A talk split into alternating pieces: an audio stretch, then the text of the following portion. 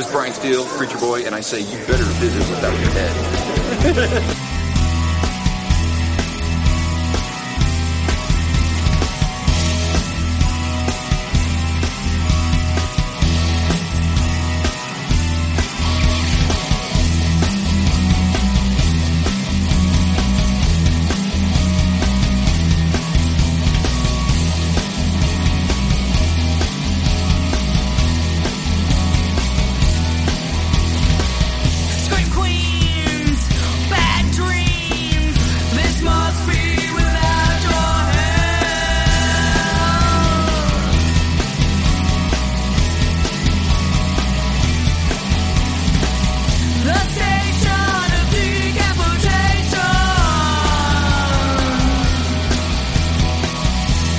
Welcome to the station of decapitation without your head. I'm Nasty Neal, and this is our Christmas special. And I'm joined by Krampus himself of a Christmas horror story and a lot of other cool things. We have Rob Archer. It's good to have you. Hello, everybody. Thank you for joining us. Yes, and I, I've got my Krampus hat on for this. Uh, Yep. so first of all, it's amazing. It's amazing uh, over the past few years how much uh, the Krampus culture has evolved. It, it, it's actually really, really cool. Yeah, in 2011, I did a video as, as uh, Krampus. Not nearly as cool as yours, but uh, but he Mhm. seems to have really uh, gone wild since then.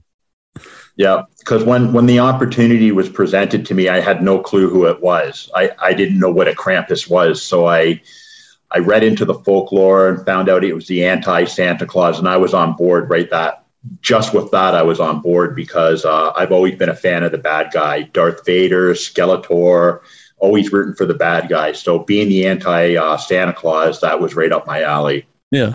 So what kind of things did you uh did you look up about him? Because there's a, there's a lot of stuff out there when you start looking. I just wanted to find out the basics and I didn't really want to research into a lot of what other people have done because I wanted to create my, you know, my own genre, my own niche with it and not copy anything that anybody else had done. And I'd seen that no one had used their their own real body for it. And, you know, my lifelong dream was to get my own action figure at some point. And I thought this would be a chance to to do Krampus using my own body and do a totally different version of it and just use body paint. So I, I went at it that way. I told uh, the producers, I was like, they showed me kind of what the costume was going to be, which was very minimal, which was like a furry man skirt and some gauntlets. And I would come in with my body dialed in at around four or five percent body fat, and then we just use body paint. So it was a chance for me to kind of do like a Marvel superhero character and combine it with an animal. Yeah. So they they left a lot of creativity to me, which I really loved. Something you said there about dialing, you know, down the body fat is some is that something you have to do for different roles? Like you sometimes you have to get bulky or sometimes you have to get leaner. Yeah, like it. I have a I have a coach, and I I love diet. I love the whole diet process and being able to uh, go up and down in weight. You know, put on a little bit of weight, dial down in weight. Like it's, I I get to puppeteer my own physique, so I, I love that. And then coming in with uh, doing the Krampus was really it was really really taxing on me so what i had done like i wasn't just so what i had done was i planned to pile up photo shoots down in fort lauderdale and i was down in fort lauderdale for two weeks before i came back to toronto to film a christmas horror story so i had all my photo shoots so i had like a lot of material you know to put out for social media and then as soon as I was done that, I, I flew back to Toronto to uh, work on a Christmas horror story. Um, so you know, I assume obviously you were bodybuilder and into fitness before you know getting to film. But was that Yeah. something you had to do before a film, like uh, to to control the body weight and you know put on? It, uh, the whole fitness background with me, you know, has has always been there since I was since I was a kid. You know, and getting it like I did a lot of bouncing. You know, right out of high. So as soon as I turned nineteen, I started bouncing in nightclubs and whatnot. So I realized the bigger I was, the less people wanted to talk to me. So, you know, I, start, I I ended up getting a coach, and I started off at 220 pounds, and I ended up at 315, and I stayed at 315 for quite a while. And it wasn't until I started dieting down and getting down into 290, 280, 275 that I really started uh, picking up a lot more roles. You know, and I had a I've had an athletic background, so I initially got into stunts, and I was doing a lot of stunt roles, and then I, I wanted more, and it's like you know, then I started getting two lines, four lines, ten lines, uh, a guest star appearance, so you know everything worked in together so it wasn't just one aspect that i worked on i worked on a lot of different things to to get to where i am today Yeah. But I, I do love knowing that i have uh have an edge showing up like big rob archer always shows up with an eight pack on whatever he's filming so having that edge and not having to have uh you know a special suit made for me or something like that it's like i walk in and i take my shirt off and i'm good to go with whatever role they, they want to film along those lines, you said you know about getting you know a lot more lines in movies. Is um when did you th- figure that's like something I would like to do more of too? Like you know I'm getting roles as the big monster or the big bad guy, but I'd also like to do some more acting. I think the um, uh, really came through when when I started doing Lost Girl. Like I did the very very first the pilot the pilot episode of Lost Girl. I played this big hammer tongue guy in the very first episode, and then I believe it was season three. I was brought back as another character because the stunt coordinator on Lost Girl was saying, Hey, you've gone through all the stunt guys in Toronto. You need to have somebody that can do stunts and can act at the same time and keep them, you know, keep them relevant. You know, find somebody that, you know, the, the fan base is going to take to. So Paul Rapovski came to me and he had said, Hey, would you be open to doing this? And I said, Absolutely, I would. And so they started off with Bruce and we did, we shot we shot an episode just introducing the Bruce character. And they didn't know if they were going to go with it, but there was such a, a, great response to Bruce's character that I ended up becoming a reoccurring for, for three seasons. And that's what got me working on my line developing and, and, you know, more of my social skills on film. I would assume that would also help your longevity in the business, um, not just being a big guy, but, you know, also having the acting there. Yeah, it did. It did lead to a lot of other opportunities. While I was filming Lost Girl, I ended up uh, landing uh, the Bioman on Defiance, which I played for three seasons as well. So I could be shooting Lost Girl on Tuesday, Wednesday, and then shooting Defiance Thursday, Friday, Saturday. It was really, it was chaotic, but it was amazing to always, always be busy. Yeah, I loved it we'll bounce around to different things if that's cool with you. Because I was wondering, you said you know you were at 19, you were bouncing. So how, how do you go from that to into stunt work and pursuing movies?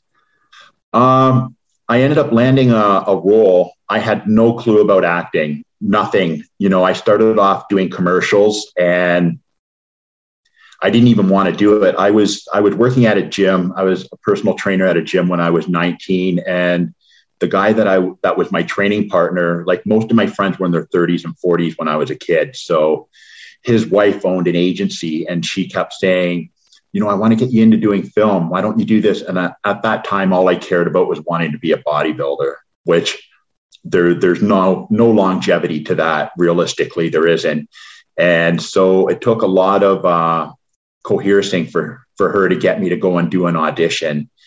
And I went and I did. I did one, and it was the most horrible experience ever. Like I, I had tears in my eyes when I walked out to my car. I was so humiliated because I wasn't.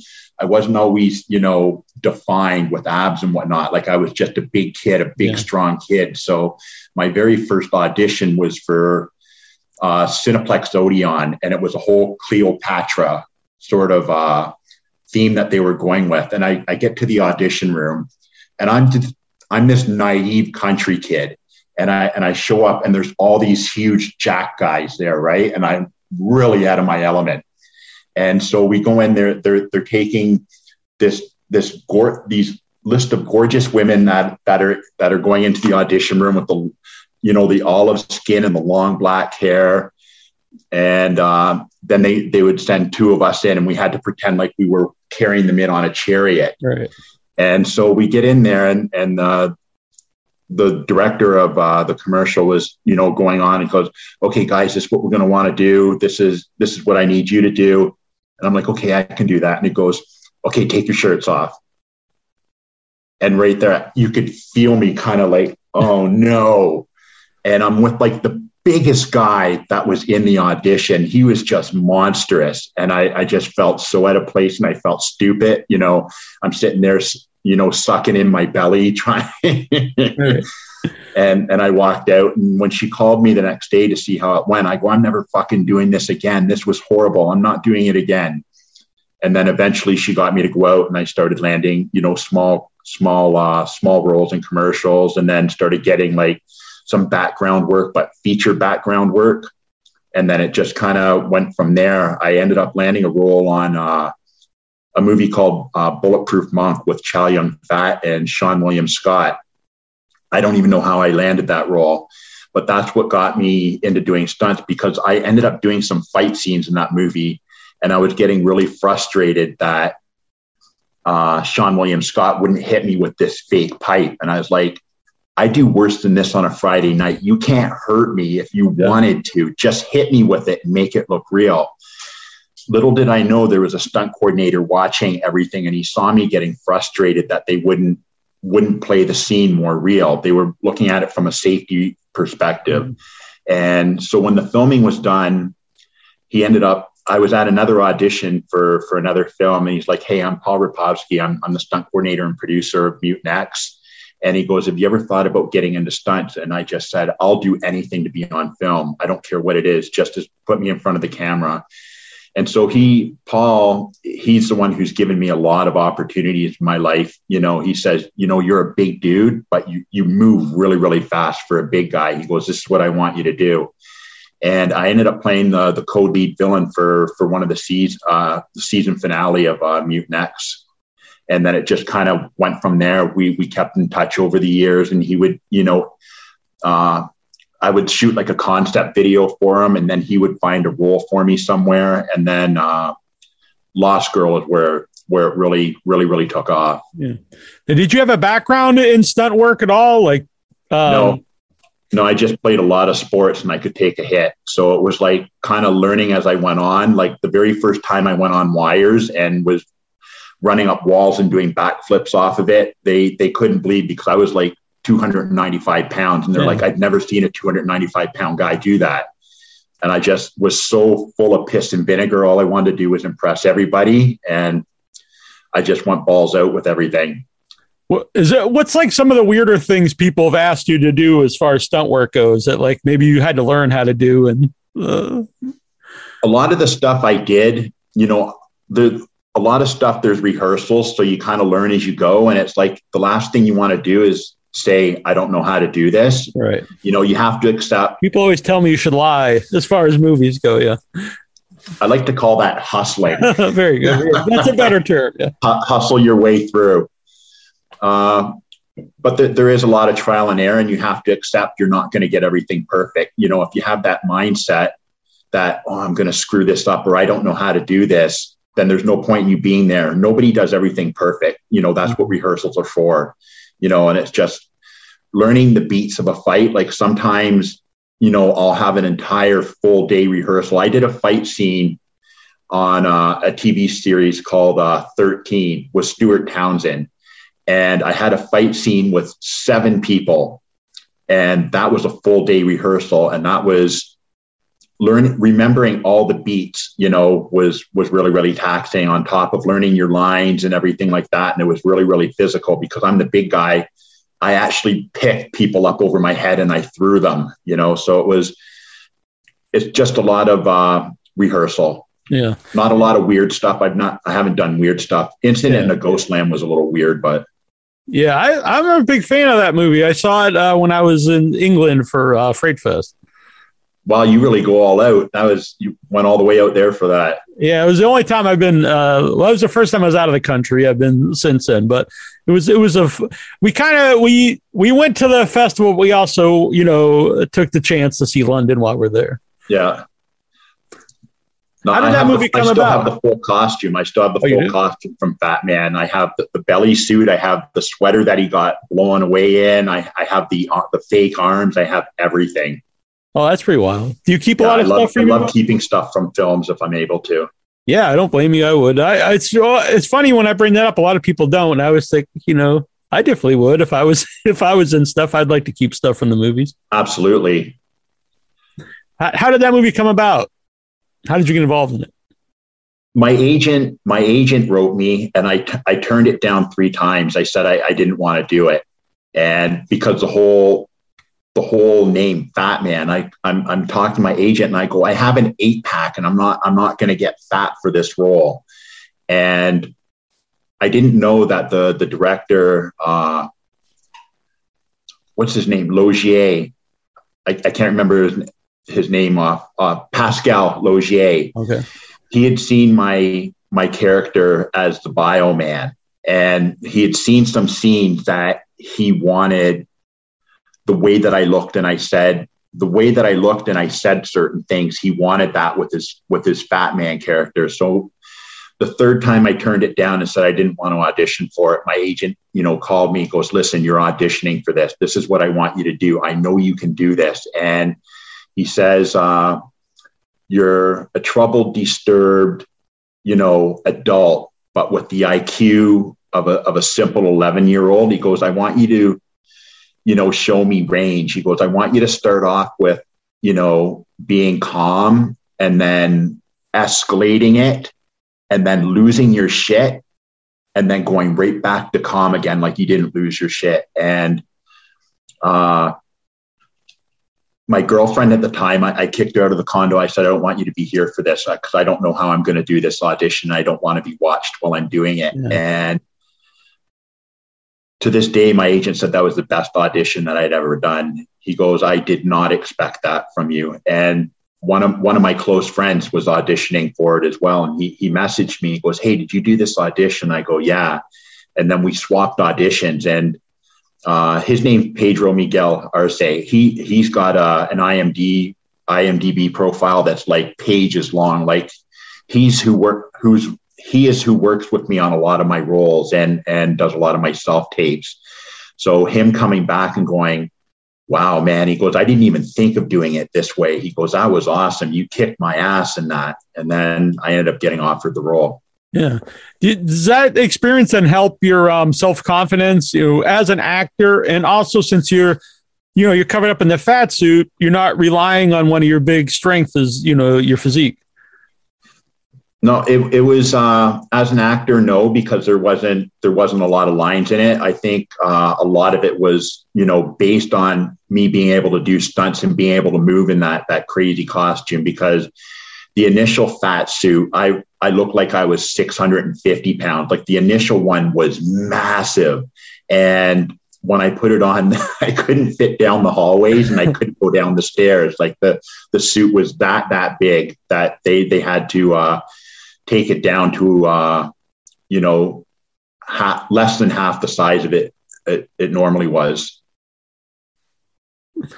But it was an experience, you know, because I, I was out in Winnipeg which is like one of the coldest parts of Canada for two months where nothing happens, you know, in Winnipeg in the wintertime. And Yeah. so, you know, it's kind of crazy, like, you know, filming for two days and it's like, okay, you're off for a week. I'm like, what the hell am I going to do for a week? Right.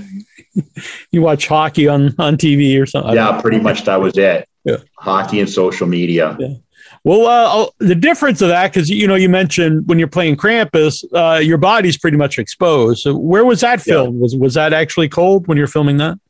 Yeah, uh, like I said, just before I uh, filmed A Christmas Horror Story, I was in Fort Lauderdale for two weeks. You know, I I lived in Fort Lauderdale for five years, so I had like a slew of uh, photographers that were friends of mine that always are up to for for doing photo shoots with me, and uh, then I came back to Toronto to film. My scenes were shot in minus 22 degree weather, Oh, you know, so people are like, it's really cool how they added that breath in there. I go, no, that was, that was actually me. And it was freaking cold, minus 22 at three in the morning. Cause, uh, my longest day of shooting, I think I had two days at 22 hours and two days at 18 hours. So they were really, really long days. Not that I was out in the cold the whole time, but when I was out there, they they had a jacket that uh, costumes had sewn in like pockets where you could put those like little heat pockets in, and they were constantly refilling that. Like So the scene where I'm I'm running through the forest, there would be somebody at the end of the forest with one of those jackets on because I'm running around half Yeah. naked in minus 22. Yeah. Could you see uh fine? I, you know, you have a little bit of stuff over the eyes. I don't know if you have uh No. I, I could see fine. It was uh, what a lot of people don't know was Krampus's face was layers and layers of you know pieces of latex. It wasn't like I just put on a mask and here I'm Krampus. It was the nose was different. My ears were covered up. I couldn't breathe through my nose. Uh, a lot of the times I couldn't open my mouth too wide, or I would split one of the uh, the latex Wow. pieces. So like anytime I did like a roar or like a hiss sort of thing, it would rip at the corners of my mouth. So, you know, not that was the first time I I wasn't able to breathe through the nose, and the first time my ears being covered up as well. So How long of a process is that to put all the layers on?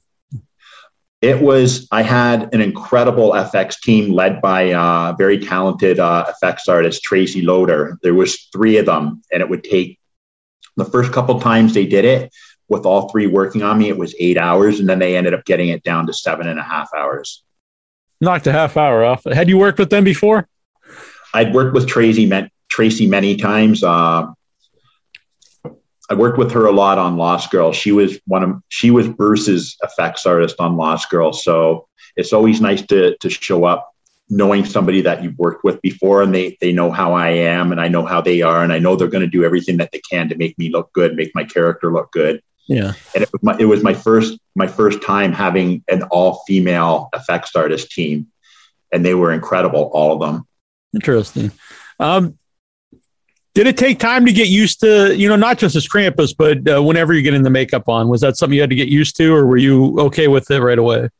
Uh, I was okay with it. Like I had, like I said, I played uh, the Bioman for three seasons, and that was, you know, not as not as intense as it was with uh, Krampus. But you know, the first season of uh, Defiance, the Bioman took about four hours to get ready with with the uh, the body paint and the uh, the fake traps, and then the head prosthetic. So I was I was used to it. And then Krampus just took it to a whole different level, and I liked it. You know, like I I would go in like I think it was by by the set the second fitting. You know, Trace Tracy's super cool. She, you know, she knew I liked to to smoke a joint, and sitting in that chair for eight hours, I was like, "Come outside with me," and she would let me puff, and then I would go in and I would just kind of go to sleep while they did the makeup. Right. You Yeah. say you're in Toronto? Yeah, it was all in Toronto. Yeah. I know when I went to Toronto a couple years ago, as soon as you enter Toronto, you could smell the, the pot everywhere because it was, uh, Yeah. I think it was right after they legalized it. Yeah, It's well, being a weird. stuntman my whole life, I'm, you know, I'm never not in pain. Like there's, I, I've had so many injuries, so you know, I'd rather have a puff than take a pill. Put it that way. You know, it's honestly would be better for you. Um, I interview a lot of wrestlers because I do a pro wrestling show. So, um, you know, a lot of them are in pain a lot. And is it, Yeah. would you say it's from, and, and their experience, it's from the constant bumps? Would you say that's worse on your body than like just one, you know, one particular fall hurts you? The, the constant, you know, uh, grind on the body? So the constant grind, like I did want to be a wrestler at one point when I was younger, and then uh, in my bouncing experience, I think I was I think I was about 21 when I when I did a couple of events for something called WWS, which was World Wrestling Superstars, and it was Oh, yeah, all they the were in. Australia, right? What's that? I think they did. They did, is that the one that did a pay per view from Australia? I have no idea. They traveled all over the place, and I just ended up being one of the big bounce big bouncer kids at this one one place that they they held an event. They they did two events there, and it was all the guys that I grew up worshiping. You know, like you know, Junkyard Dog, Jake the Snake Roberts, Greg the Hammer Valentine. And they were all beat up and sore, you know, and that's when I decided that's not the the angle that I'm going to go at. Yeah, I've had a lot of those guys on my wrestling show. Uh, not Junkyard Dog because he passed away before, but um, um, you know, it's so secret. Like Jake the Snake, a lot of uh, a lot of demons, a lot of uh, a lot of a lot of the wrestlers have a lot of um issues. Yeah, they do. you know, That's the guys from the '80s, man. There's a. It's not.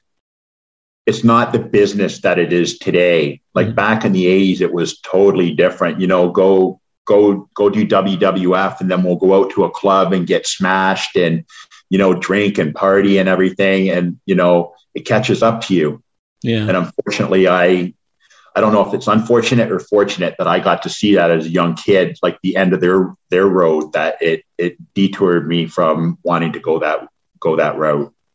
Yeah, and I know some people like kind of make fun of modern wrestlers because they don't really go out and party a lot. They'll play, go back and play video games, but it's much, it's a much healthier lifestyle. It's a much healthier lifestyle, and it, there's longevity to their careers now. You know, they're mm-hmm. still it's still really taxing on their bodies, but there's a lot more you know health conscious decisions you know in the business today. Yeah. Um, how about using a chain in, in Krampus? Because I watch, I I like the movie. I love uh, Christmas Horror Story, but I watched it again for the interview, and I was like, oh, he's really flipping the chain around pretty cool. Yeah, I did. I did that. I didn't even know I was doing something with the chain, and I I did that on the spot. You know, the the only challenging part was that was making sure it wouldn't wrap around my horns. Right. and I had ridiculously long fingernails that kept ripping, that were glued to my own fingers, that kept ripping off while I was doing the chain thing. And it was just, I, I was really happy with how that turned out because I wild. didn't have a rehearsal with the chains. I didn't have a rehearsal as Krampus doing it. I just, I did it on the spot and it worked out. Yeah. What, what was it like doing like, you know, it looks like a very long uh, fight scene. I don't know how long it takes to film that, but you know, with all the with all the Krampus stuff on. it was challenging. You know, those, like I said, the horns, they were, they weren't light. They were fairly heavy, but it was, you know, making sure that my, you know, you know, that I didn't tilt my head to one Right. side. Like I was trying to, you know, stay, stay, stay steady and balanced for the camera and just making sure that I didn't uh, wrap the chain around my horns or, or hurt uh, the stunt the stunt man or George Buza when I did the headbutt, you know, having to be aware of all that extra on top of me, you know, was a little bit challenging. It was that fight scene took an entire day to shoot from all the different angles and and whatnot, but it I was really really pleased with it. I was proud of it.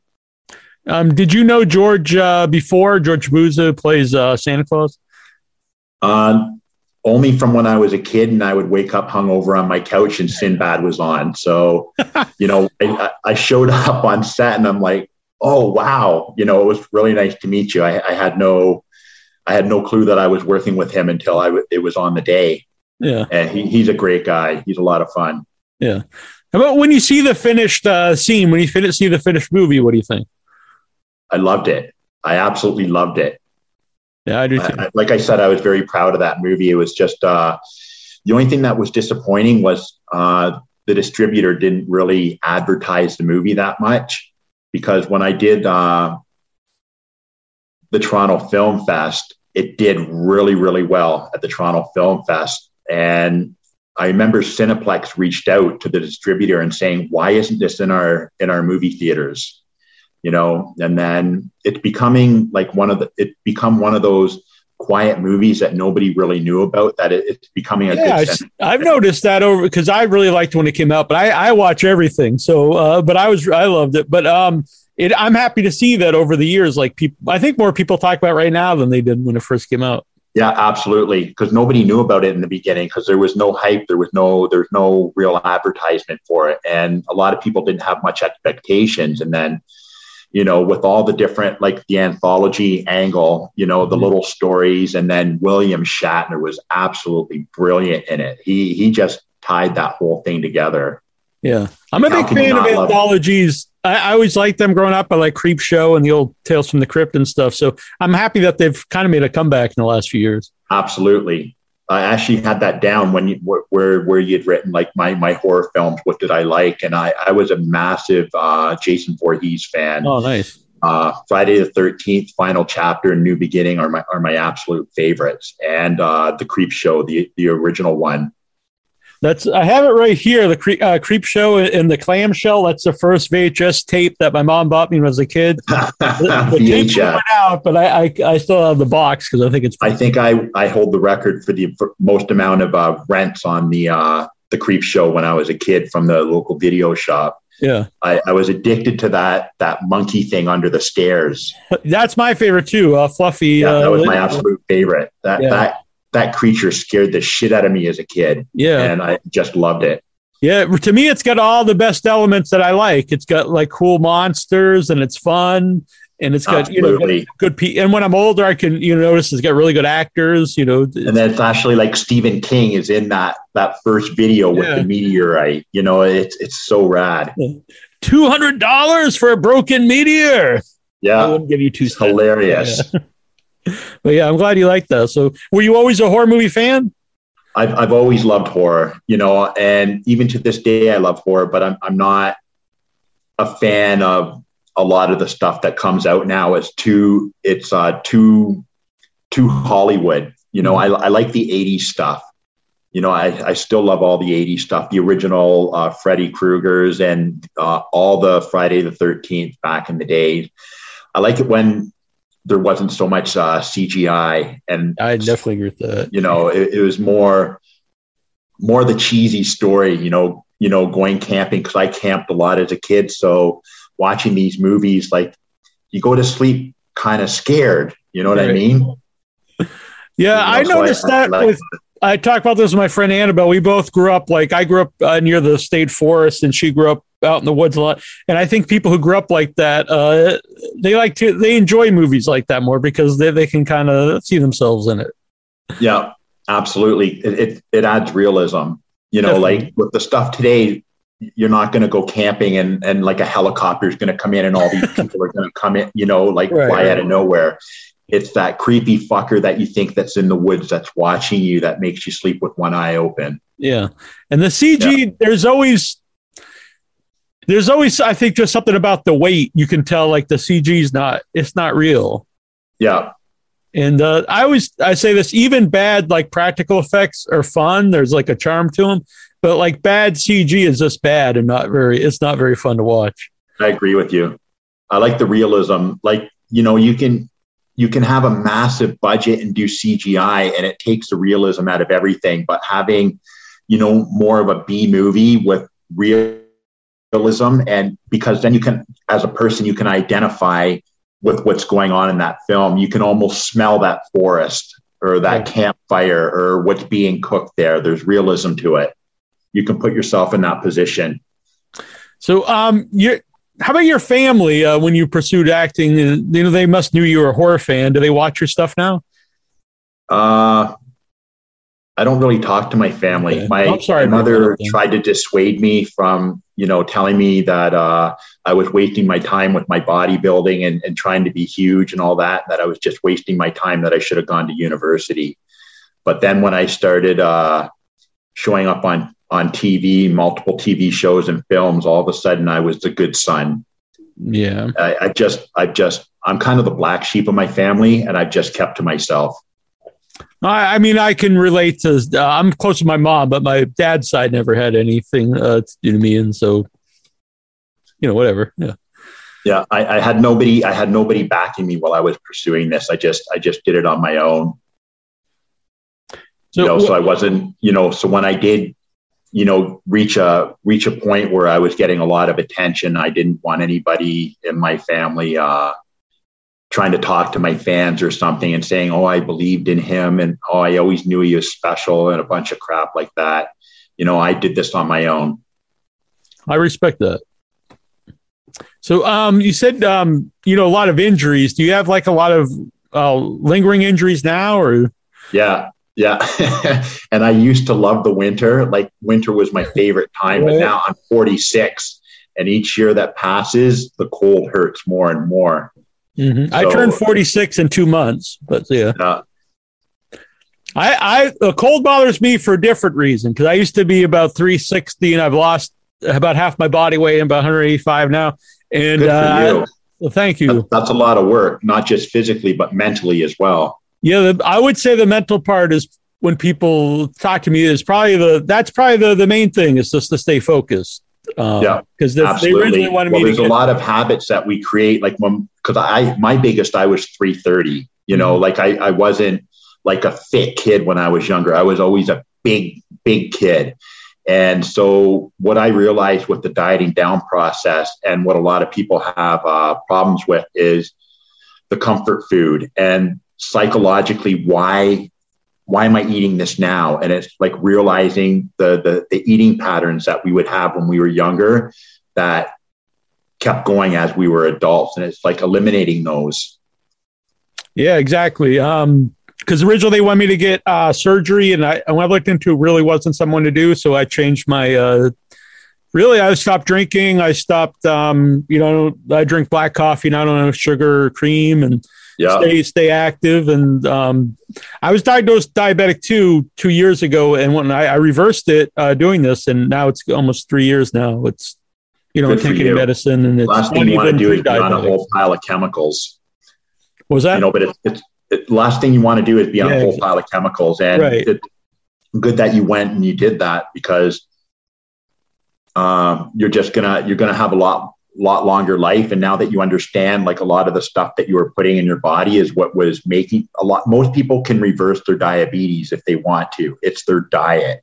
Mhm. And then you have people saying, "Oh, it's hereditary." Well, it's in my family too, but I'm not diabetic. I'm not even close. You know, it's understanding food and your eating patterns that uh, really, really You help have to you. say, even um, I had different doctors who told me different things, and some of them had told me, "Yeah, you can't. You know, once you have it, that's it." And then I had younger doctors uh, who told me, "No, you can reverse it. Um, you lose weight and you get healthier," and, and that's what I did. And you probably you move around better, you breathe better. Oh yeah, uh, much You better. know, it's easier to find clothes. a lot happier.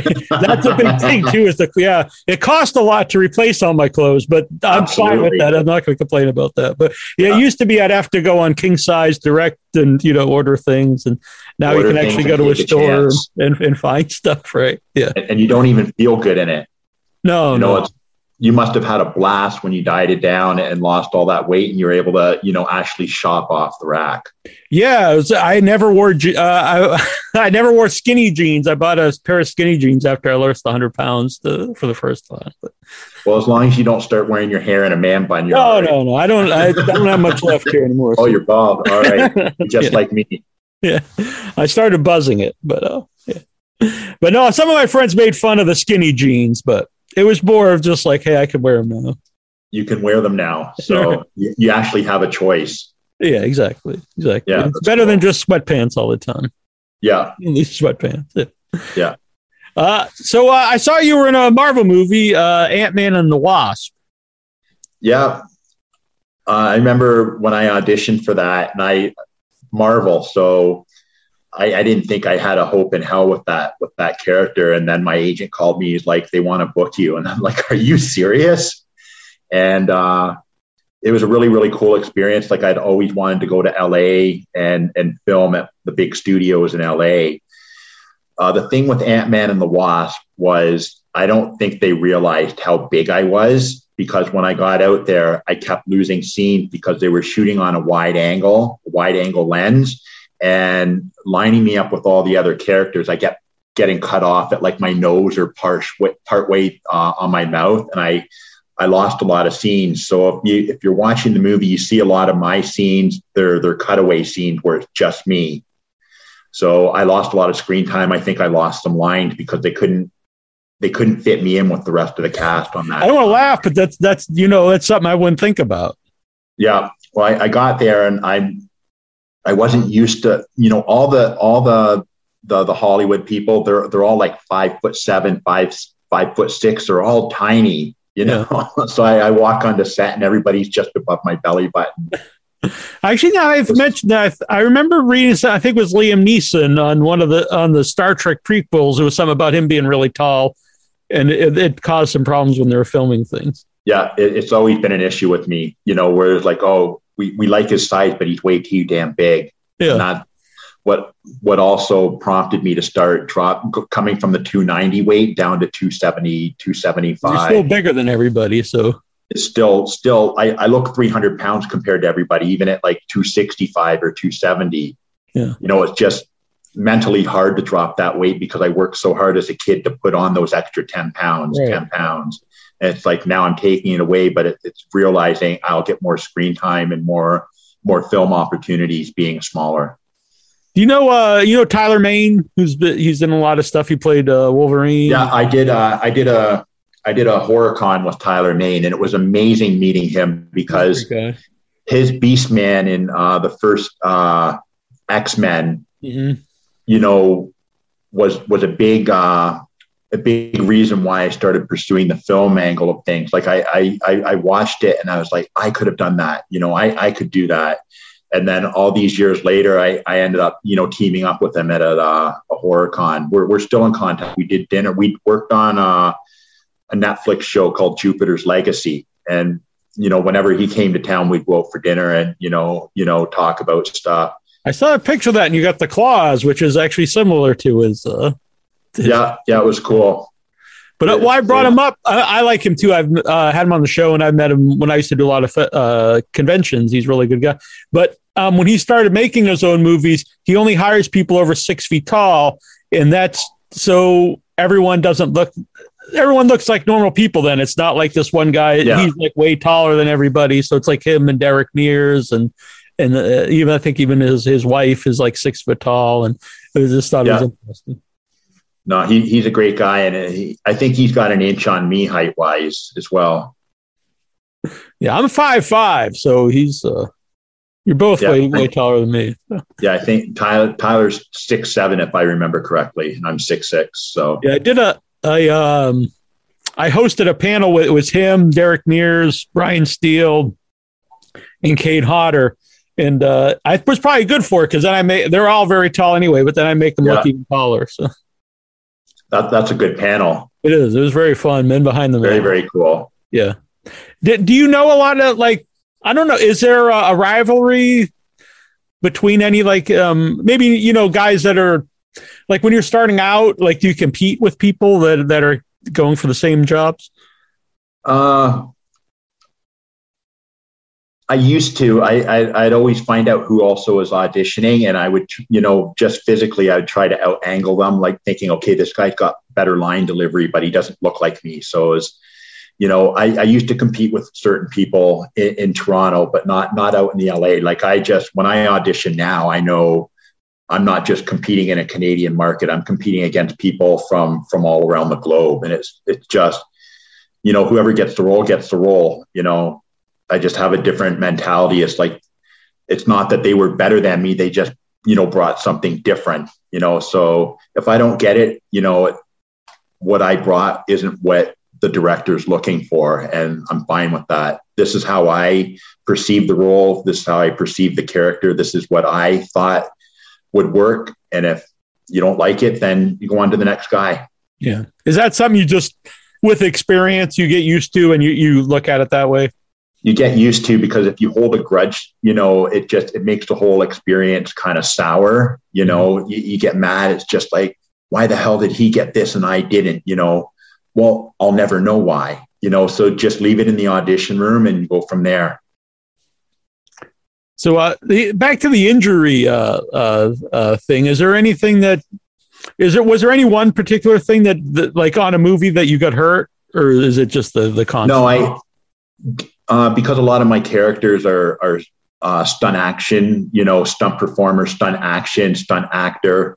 You know, I'm I go in knowing that there's I'm going to get banged up. That's what I get paid the extra coin for, and I've never had anything really really bad happen. Um, and I I've screwed up my whole body, but when I was doing uh, Pixels with Adam Sandler, I'd torn my Achilles you know, nine weeks before we filmed that. And they were they wanted to do surgery on me because I was so damn big. There's like putting weight on that, that's not going to heal. And I go, what's the recovery time for, you know, surgery? And they told me it was going to be like three to four months or something. I said, no, that's not an option. And there's a doctor in Toronto that worked on like Tiger Woods and all all these Olympic athletes and pro athletes uh, by the name of Dr. Galea, and he did the plasma injection where they where they extract blood from you and then they put it in in the vials and they spin it in this. I don't even know what it is. They spin it around for whatever, and they they collect the concentrated blood and then inject it into into the injury, and it, it speeds up your healing like crazy. So it was it was devastating to tear my my Achilles doing something really really stupid by playing softball. It wasn't even any there was no cool factor at all. Right. There was not like I hit a home run and you know something everybody was cheering. No, I went to pick up a grounder and it just snapped. And all I I didn't care how I got on to pixels. I just had to get there. So this i ended up having a friend that had a link with this doctor and he did the plasma injection probably one of the most painful things i've ever experienced in my life. And then i had to do hyperbaric chamber sessions uh, twice a day for for two weeks. And it sped up the healing enough so that i could you know walk onto set. But then in pixels i ended up tearing it again on set. You can actually see it in the film where where i tore it a second time there, there was a scene where the actor Josh Gad is is coming off the back of one of the military trucks, and I pick him up off the truck and I, I take a step, and in that very first step, my friend said he heard it snap again, and I, I finished I finished two more steps, and then I put him down, and then I went to the hospital again. but the cool Yeah. part was uh, Christopher Columbus rewrote my role in that film, so I could finish doing the film but sitting down. Oh so wow. it was yeah, it was actually really really cool. yeah, that's pretty awesome. Especially you know for you know a really big movie. Yeah, absolutely. I I was just a, a small guy in that film. I didn't have like a, a massive role or anything like that. You know, so it was really cool that I made an impression enough that he wanted to to keep me in right to the end. Yeah. So I was really happy. It was a surprise. Uh, besides, I guess the pay. What's the difference between doing you know um, a big blockbuster movie and working on like an independent film? I love them both, to be honest with you. I, I, you know, yeah, it's a big difference in pay, but I'm good with both. You know, with the, the independent films, you know, the actor, you know, or the stunt performer has a lot more creativity allowed. You know, whereas in the the big Hollywood stuff, you know, big budget stuff, you, you're more do do what you're told to do, sort of thing. You know, and you just you just go about what you're supposed to do. Uh, my friend Dan Yeager, who played uh, Leatherface in Texas Chainsaw Massacre, I know Dan very very well. I'm a big fan Yeah, too. He I, does. I hired him for a film that I I did as well. Oh, really? Yeah, he played my father in a film, and uh, we had a ton of different choices on what we were going to do. And when I saw Dan on the list, I was like, "No, it's got to be him. It's got to be him. He's got to play my father in this scene because uh, the the character uh, Nathan Cross, you know, had a, a rivalry with his father, and there was a lot of uh, animosity between the two, a lot of aggression, and I I took that from my own my own growing up, and I was like, if if I'm going to do this, it's going to be Dan, and yeah, Dan came in and he played my father in it, you know, so it was pretty cool. Yeah. Uh, what, what movie is that out? I'd like to check it out. It actually didn't do very very well uh, my producer you know fell very short i was happy you know because i i was the executive producer on it and i i funded the whole film on my own Uh, Wakefield Project. Is that it? that's it a wakefield project you know that was probably the most horrific thing i've ever done because uh, there was so much things that weren't planned. And uh, the producer that i had hired for that that had promised me everything was going to go smoothly every single day there was a problem you know? And so having dan come in to play my father because when we when we went out to uh, california to shoot this we had no idea who was going to who i was going to have play it. So that was after all the bullshit we'd gone through that was kind of like the cherry on top for me was you know having dan come in and and shooting came we brought him in just for one day to shoot. And it was like getting that done and smoking a cigar with him after after we were done shooting that was that was the highlight of filming that. You know i've you know what a lot of people don't know is that film was shot for under a hundred thousand dollars Hmm. you know? So it was like you know people you know critique things. It's like you know how far a hundred grand goes on a film not very far and i ended up getting an entire film made you know you know for a hundred grand Yeah. Yeah, I brought him up because he said uh, he he just wanted me to mention that he thinks you're a beast, and that's in a, and in a good way. He means and uh, he would like to put you in some of his uh, scripts that he's working on. Yeah, I I would love to work with Dan again. He was he was absolutely great. Yeah, You know, it's, it's not too often where you know I've worked with so many people. I don't fangirl over anything, but Uh-huh. that day he's coming in. It's like make sure everything's all right. Make sure it's good. Make sure Dan has this. Make sure he has that. You know, we're actually having aggressive lines. You know, together. You know, where I told him I want you to call me a piece of shit. Make this real. You know, be my father. You know, and he did an amazing job. Yeah, I really like him a lot. I've hung out with him at conventions, and when you said a cigar, made me laugh because I know he's always going to the cigar bars. Yeah, he also has a I really dry sense of him. humor, which I like. Yeah, I remember emailing him and asking him uh, what what's his what's his preference, what's his favorite cigar, and I believe it was a Montecristo. You know, I made sure that we went and got uh, two two high end uh, Monte Cristos from like a good place in the cigar lounge in that in that area. So it was really nice to to sit back and you know smoke smoke that with Leatherface. Yeah, you yeah. know? Know, he's a great guy. Oh, Is that something you'd like to do again, uh, or, or did that sour you on the experience of producing your own movie? Using my own money? No, absolutely not. Fair enough.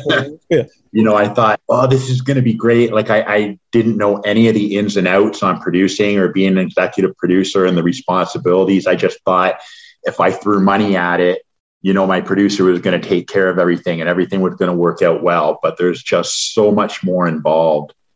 You know, would I do it again? Yes, but not with my own coin. right. Have you ever thought of uh, you know, writing or directing? I've thought of writing, uh, you know, doing uh, doing uh, horror shorts or horror thriller shorts, and with with one of my best friend Pedro that I mentioned earlier, we've spitballed a lot of stuff. But I think we've become notorious at just talking about ideas. Right, we right. I, under- I Really understand. fun. Yeah. Yeah. But the good Well, thing with the, also- the shorts, there are places they can go now. You know, you can do the festival run, and then you know they pop up on Shudder and Amazon and different player our Yeah, platforms. absolutely, they do. But the the only thing is budget wise, like it's it's now you got to have a much bigger budget to uh, shoot anything because Oh. of the whole COVID protocols, and it's like you know being able to shoot a short for like fifty grand or something like that.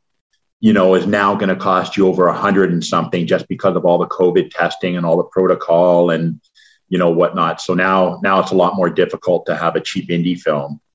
Yeah, it's come up a lot with uh, uh, film director friends of mine. You know, I have friends with a lot of people make independent film, and you know that doesn't necessarily hurt a big budget movie, all the protocol, but it makes it almost No. impossible for you know a small independent it makes film. it makes it a lot more challenging now.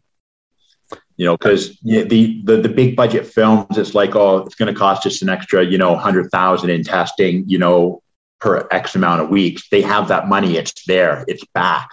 But an indie film, you know, isn't backed by a, a big studio. It, it's by investors that you know believe in the script and and they don't want to put a whole pile of money. It might have like four or five investors that are putting you know, 100,000, 75,000 into it, you know, and it's like before you could get away with that, but now it's a lot, lot harder. You got to really, really sell out the film, you know, to get an indie film going now. Yeah, Sell out and the then, script, sorry. and then it's harder to even uh, make your money back with the movie now. With a lot of people try still trying to figure, you know, the whole streaming out. And, Yeah, I, I never, I never got a penny back on Wakefield Project. I didn't even get my deposits on the camera equipment back. I don't want to laugh about that, but yeah. No. So how did COVID itself? How did that? Uh, how did that affect your career? Oh, it. I don't. I know. Uh, Toronto was on a whole different different angle with with COVID. Like there were there were t- we were on such a lockdown that you couldn't go like further than a kilometer. Like if you were caught walking more than a kilometer or like 500 meters from your home, you would get carted by the police. Like it was just, it was, it was crazy. Uh, the gym, my whole life is where I've solved all my problems. Whether I was depressed, whether I was angry, I was frustrated, I was happy, the gym was always my answer. And it was also my social life too. Um, when they closed the gyms down, that that gutted me. I ended up losing 40 pounds, you know, just because I didn't I didn't know how to deal with anything, you know, because it was always I'd figure it out at the gym, you know, and having having that outlet with everything that I did all of a sudden was gone. And it wasn't just the gym, it was my social life. Everything was gone all at once. And then film filming the industry shut down completely for uh, over over a year there was nothing going on there was absolutely nothing and it was like my income my social life my my physical aspect everything was taken you know and it's like you, you got to get past that poor me that poor me kind of syndrome because there was a lot of other people in a lot worse you know cases but it was you know i didn't lose my home i, I didn't lose my business you know so it was putting into perspective that okay, yeah, I'm, I'm, I'm eating away at my savings, but at least I have savings. At least I'm not being hung out to dry. You know, I had saved, you know, a good chunk of money. It was, it was disappointing to have to, you know, start using it, you know, at a young age. I was supposed to, you know, in my mind when I was putting it away, it's like I'd have this when I'm 70. And Right. now it's like because of COVID and uh, what went on, it's like now I probably have you know an extra five years of work that I have to to do to you know put that money away again. Have things started to pick back up?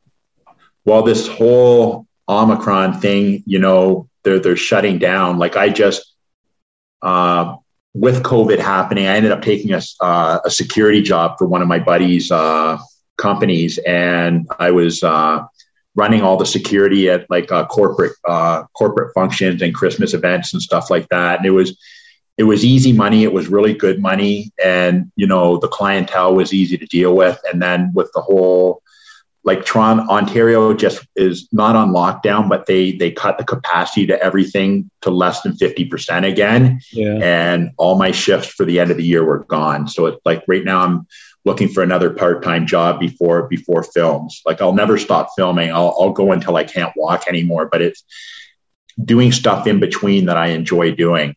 Yeah. You know, so running running uh, wherever wherever they put me. I, I've been around for a long time, so it's like let me run things. You know, give me the outline of what you want me to do, and I'll, and I'll run the event for you. So I, I enjoy doing that, and I get that. Uh, I get that flexibility, like to say, you know, if something does come up, you know, I need five days off this week. They they're well aware, you know, that you know, uh, I'll come and go. Yeah, you have to have that for yeah, so you can still keep doing the Yeah, film. So- absolutely.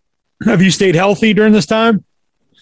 Uh, I drank a lot for the first for for for the first year. I drank a lot. Like it was like, what else is there to do? Right. You know, there's not like you can barely even go outside. You know, so it was like drinking a lot. But you know, like I said, not having the gym, I, I dropped a lot of weight, and which uh, spiraled into a downward depression because as the weight started coming off, you're looking in the mirror and you're feeling more and more down on yourself. So it was, you know, you know, it, it wasn't a fun time, and it not just for me. It wasn't fun or easy for anybody. I don't think, you know definitely not. it was really really hard for everybody so it was like putting into perspective you know of what i need to do to bounce back from this and you know losing all of the weight and realizing i'm not that kid that you know i can go lift all the crazy heavy weight and, and eat 10,000 calories a day again and just put it back on it's like you know putting a bit of it back on and coming back up to maybe you know 265 and having to come back at it from a different angle, like just training totally different in a way that I've never trained before, rather than, you know, training with an ego and, you know, everybody in the gym is watching you, you know, and lifting heavy, heavy weight. This I've gotten to the point where I don't care what anybody thinks, you know, with what I'm doing. I need I need to do this and I'm going to train this way because it's going to give me longevity with my own career and still being able to do stunt acting, you know. So if I start training this way, doing core exercises, I've never done that before. Like a lot of that stuff was when my uh, my chiropractor was uh, telling me what I needed to do. You know, I was like, "Oh, this isn't fun. This is stupid." You know, because I I always train. You know, knowing people were watching me. It's like, can I get a picture with Big Rob afterwards? And it's like, all that is gone, and now I just train for to make sure that I can function on set. You know, nobody's going to watch me do, you know, three sets of 25 with like 40 pounds. You know what I mean? Like it's not exciting to watch, but it's, it's In the long run, to- though, it probably you know, like you said, it's going to help your longevity and then your your Yeah. I'm, I'm used to training with an ego. I'm used to lifting with an ego, knowing there's a lot of people around. Oh, he knows me from this. And it's like, you got to let, I had to, this is mentally, I had to let all of that go. And it's just like go in and train for yourself, go in and train for your career. So it, it's very, very different.